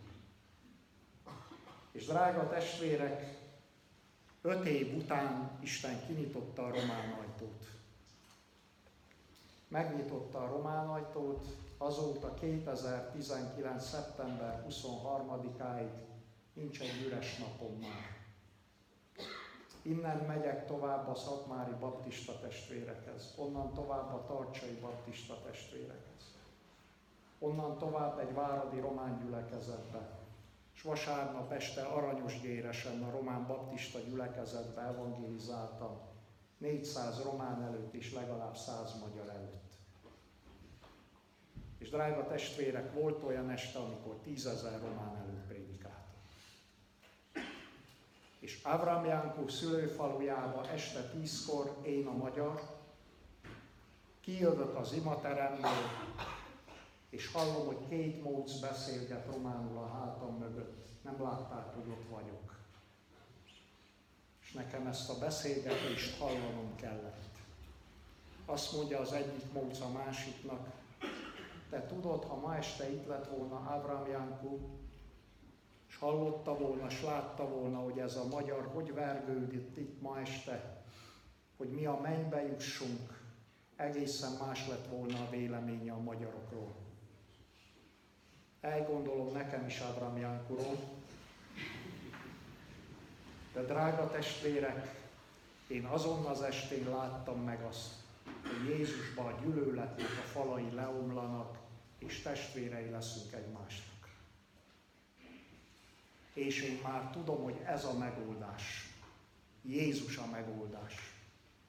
A románnak is, a Jézus a megoldás a cigánynak is, hogy kijöjjön a kozból. Jézus a megoldás a büszke magyaroknak is. Jézus a megoldás Koreába. Jézus a megoldás Európába, testvérek mert Jézusban a gyűlöletnek a falai le fognak omolni. És amikor öt év után az Isten látta azt, hogy én készen vagyok, megelőlegezett szeretetet adott, kérdeztem egy lelkésztől, Józsi testvérem, miért szeretnek engem úgy ezek a románok? És vasárnap este, múlt vasárnap este Marosién, Betlen Gábor szülőfalujába egy román baptista testvér azt mondja nekem, hogy Miklós testvér, téged úgy fogadott el a hátszegi medence románsága, mintha téged valaki beajánlott volna. Mondom engem, biztos, hogy beajánlott. Mert ha nem, ti el nem fogadtatok volna egy magyar papot, hogy nektek evangélistátok legyen És drága testvérek, azt mondta ez a magyar lelkész, amikor meglátta, hogy mi van a regyezát alatt, hogy Miklós testvér megérezték benned a románok a megelőlegezett szeretetet. És ha valaki benned megérzi a megelőlegezett szeretetet, eredj el és te is ekét cselekedj, emeld fel a samaritánust. Zsidó, emelt fel a samaritánust. Arab, emelt fel a keresztényt. Magyar, emelt fel a románt, és nem felejti el soha. És nem felejti el soha. És drága testvérek, öt év után, amikor Isten látta, hogy készen vagyok, akkor azt mondta, hogy nem Miklós, most menj. És azt mondtam, hogy Uram, én a kis magyar pap elindulok a románok közé, százak, ezrek közé, mit mondjak nekik? És azt mondta Isten, menj, és mondd el nekik, hogy bétőtt az idő. És most hozzájuk jött el az Isten ország. És mondd meg nekik, hogy térjenek meg, és ne a hülyeségekbe higgyenek, a babonába, meg álszerűe bokába, hanem higgyenek az evangéliumban.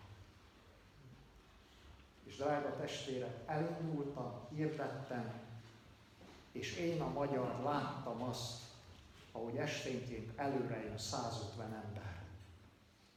Ahogy esténként minden hívás nélkül kijön 24 ember ide előre, és letérdel körbe, és elkezdi hangosan megvallani a bűneit.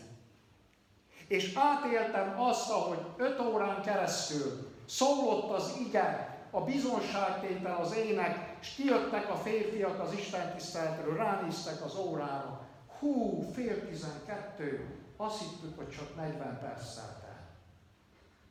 Leszáll az Isten lelke, megáll az idő, mert ahol nem száll az Isten lelke, testvérek, a 15 perc is nagyon sok és unalmas. Ma este nézzétek meg a világba, hogy meg fogják kérdezni otthon, hol ültél eddig, mit csináltak ott az imateremben. Tudjátok, hogy miért? halvány fogalmuk nincs, hogy milyen az, amikor itt van közöttünk az Isten lelke, békessége, öröme, egysége, és leáll az idő. Az örökké valóságban nincs idő, nem kell sietni, nincs trombózis, nincs prostata. Testvérek, hanem érzed, hogy örömöd van. És drága testvérek, a múlt esztendőben nagyon elbátortalanodtak. jártam Kárpátalját itt. Nagyon sokszor mentem el előttetek, felemelt kézzel, pedig nem tudtam, hogy kik vannak itt. Volt olyan év, hogy 91 estét evangélizáltam egy évbe Ukrajnába, és drága testvérek, Szlovákiába, Magyarországon is nagyon sokszor mentem itt át a nyírségbe evangélizálni, és drága testvérek, hogy jártam ezeket a vidékeket, láttam a sok kormánypénzes sárga táblákat kirakva, láttam azt, hogy az embereknek nem kell a megtérés, nem kell a megszentelődés, és azt mondtam, hogy Uram, én még minek menjek. Mi értelme van, hogy menjek nem látod, hogy nem akarják. Nem látod, hogy ez a népnek nem kell az élet. Ezeknek kell a homoszexualitás, az eutanázia, az abortusz, az kell. Az ital, a nóta, a csíksomjói bálványimádás, minden kell, csak az élet nem kell testvérek. És testvérek, ahogy ezt a kérdést, ez reformáció környékén volt, elmondtam az Úrnak, jött két hír, hogy az egyik itt a közeletekben, másik pedig Magyarországon felakasztotta magát két lelkész. Magyarországon az egyik úgy, hogy közben a rádióban mentek a nagy tervei, hogy mit fognak építeni a faluban meg a gyülekezetben és azt mondtam, Uram, ha megyek, most mit mondjak az embereknek? És tudjátok, mit mondott Istennek? Miklós menj el, és mondd el a magyar népnek és az embereknek, akinek a halál kell, az a halál. Akinek éjség kell, az éjségre. Akinek fegyver kell, plegyka kell, az fegyverre. Akinek pedig dögvész kell, az a dögvészre. De mondd el azt is, hogy aki igaz, az cselekedjék igazat ezután is. És aki szent testvérek, az legyen szent és maradjon szent ezután is. Halál kell testvérek? Halál majd az életedbe a családodra. Éjség kell? Nem kell igen? Éjség lesz. És bolyongsz majd. Keresed a békességet. Kolostorban, Román papnál, Jósnál. Hol van a békesség? És nem lesz békesség. Fegyver kell? Duma kell neked? Plegyka kell neked? Ítélkezés kell neked? Fegyver jön rád!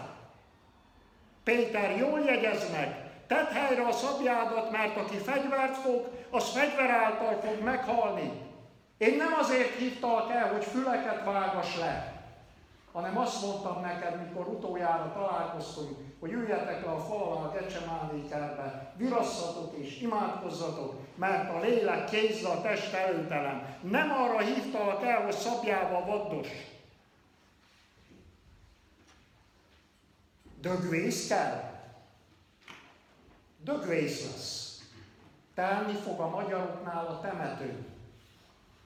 És drága testvérek, 15 év alatt mint szilárdságban az első gyülekezetemben, középlakon kiürül a falu. És ahogy jöttünk most át, egy csomó üres ház. Kiürül a házat, ott maradsz egyedül, és a gyermekeid majd tengődnek Londonba, Torontóba, Párizsba, meg Németországba. Tele lesz a zsebük pénzzel, nem lesz otthonuk, nem lesz feleségük, nem lesz családjuk, Tele dugig lesz majd a zsebük pénzzel, testvérek. Csak kuckó nem lesz. Csak békesség nem lesz. Menj el és mondd el, aki igaz, az legyen igaz ezután is. Nem igazak az emberek Romániába? Nem. De tudod mit? Kezdj el te az lenni. Mint Noé. Kezd el te. Gyertek, kezdjük el. Nincs igazság? Nincs. De kezd el te is cseleked az igazság. És engedelmeskedj az Istennek. És aki szent, az legyen szent ezután is. Testvér, mi van a fejedben? Mi kell neked? Sörözés, múlatozás, táncolás, zene, ez kell. Menjél és csináld. Hagyj békét az Isten. De ma este, akinek kell a megszentelt élet, nekem kell. Nekem kell a megszentelt élet. Aki szereti a szív tisztaságát, annak barátja a király. Hallod? Aki szereti a szív tisztaságát, annak barátja a király.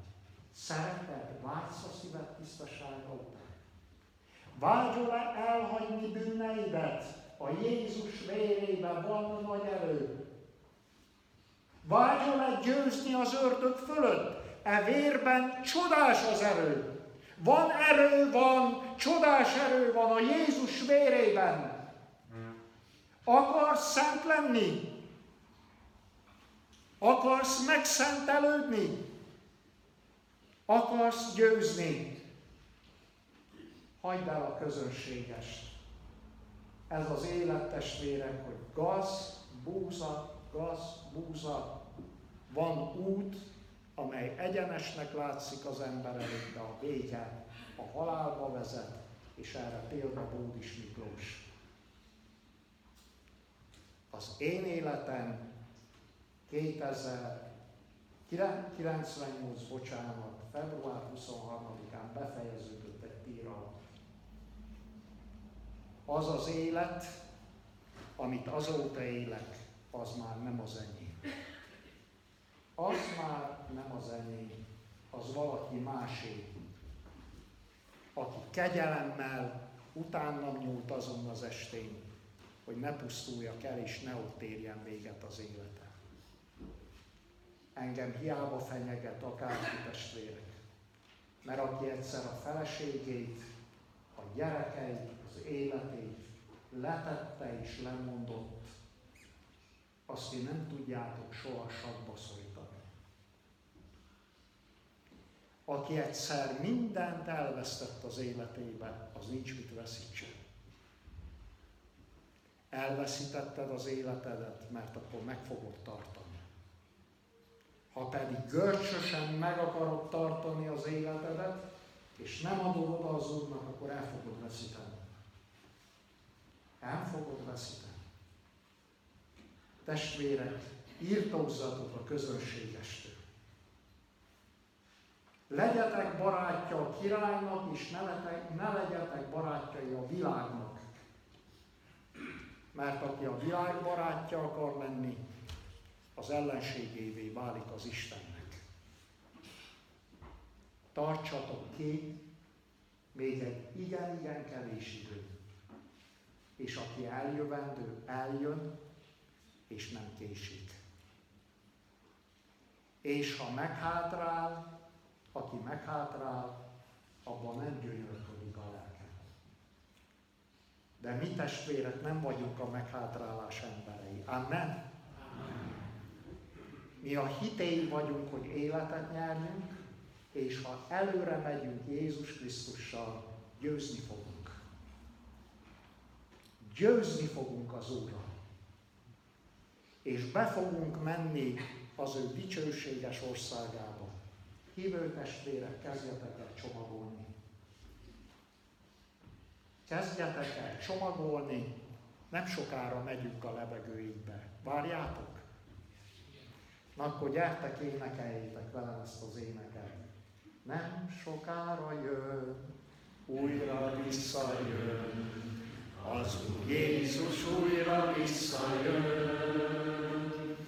Várod el, Urat, várod el, Urat, elkészítetted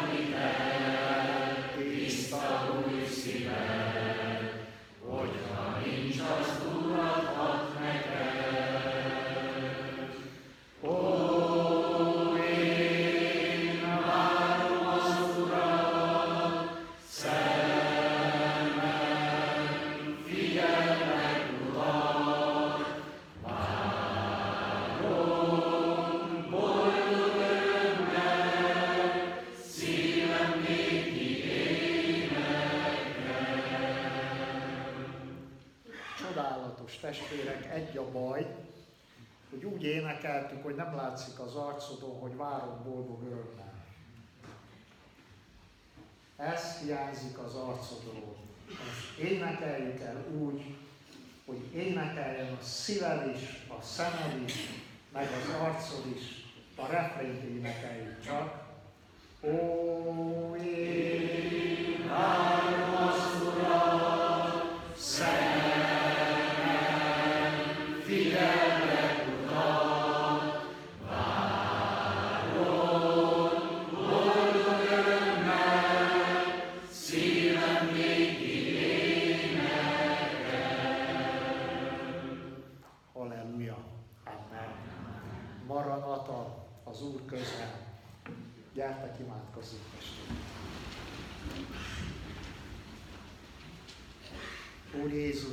áldom a te nevedet azért, hogy egy este lehajoltál érte.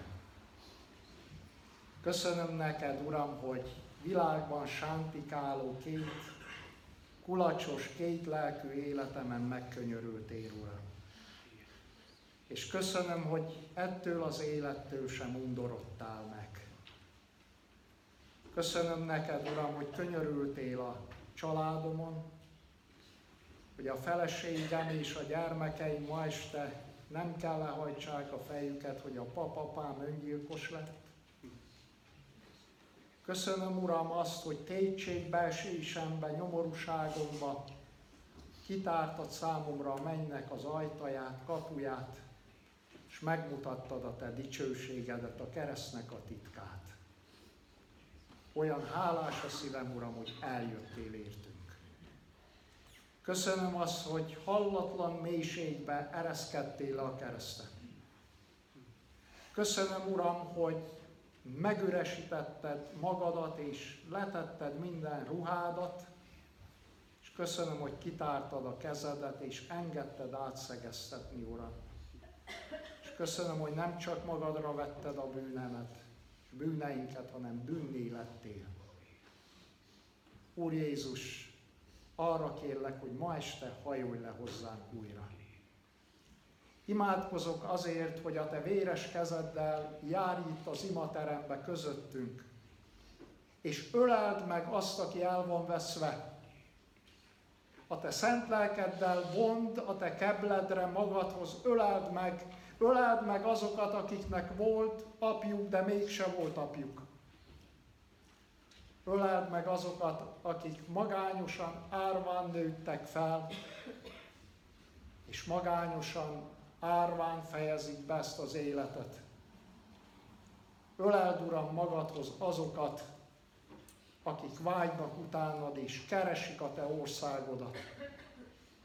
Kérlek, Uram, hogy minden megkötözöttért hajolj le ma este, a maga tehetetlenekért, akik nem tudnak szabadulni, verd le a vasajtóknak a pántjait, lakatait, zárait, Uram, és nyisd ki a börtönöknek az ajtaját, hogy ma este, aki itt rab közöttük, az megszabaduljon. Aki beteg, meggyógyuljon, Uram, és aki elesett, Uram, a hívő életébe, azt emelt fel, aki elcsüggett, aki megkeseredett, aki lemondott már a várásodról, Uram, azt arra kérünk, hogy erősítsd meg a hitébe ezen a héten, hadd tudjon újra felállni és mondani, ne örülj én ellenségem, elestem, de felkelek, mert a hívő népnek ez a kiváltsága, hogy felkelhet, mert az Úr az egy világosságom.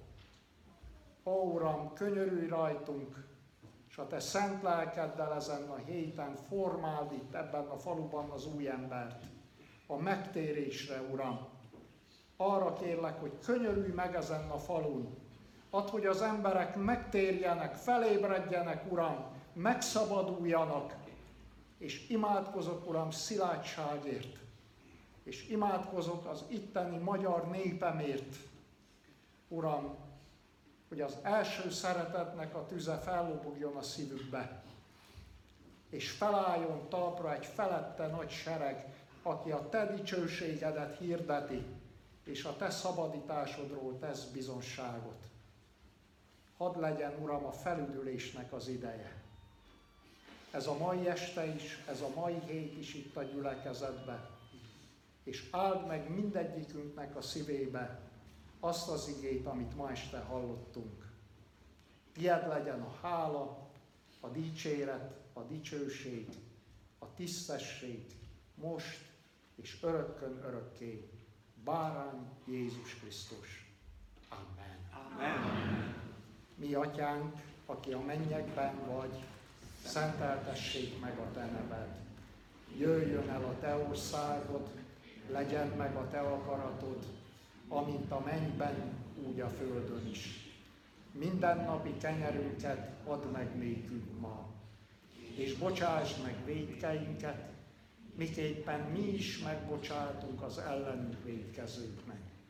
És ne vigy minket kísértésbe, de szabadíts meg a gonosztól, mert tied az ország, a hatalom és a dicsőség mind örökké. Amen. Bizonságul hívom ma este ellened az eget és a földet.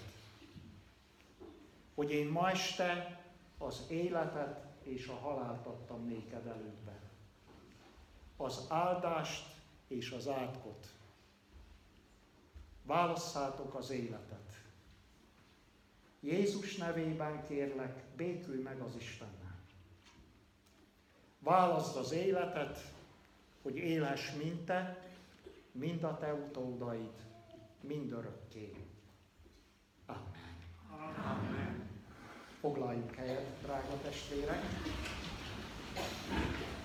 És ma este a hirdetések előtt a páromet elkapok megtanítani egy éneket, megvan, van meg az ének. Egy ismeretlen éneket szokott mindig a feleségem vinni a gyülekezetek számára, és gondoljuk, hogy itt sem ismerik. Ma este megpróbáljuk egy kicsit megtanulni, holnap pedig eh, át fogjuk ismételni, és reméljük, hogy a két este után menni fog. Egy égi város az én hazám, így szól az ének, feleségem egyszer elénekli egyedül, és utána pedig együtt próbáljuk.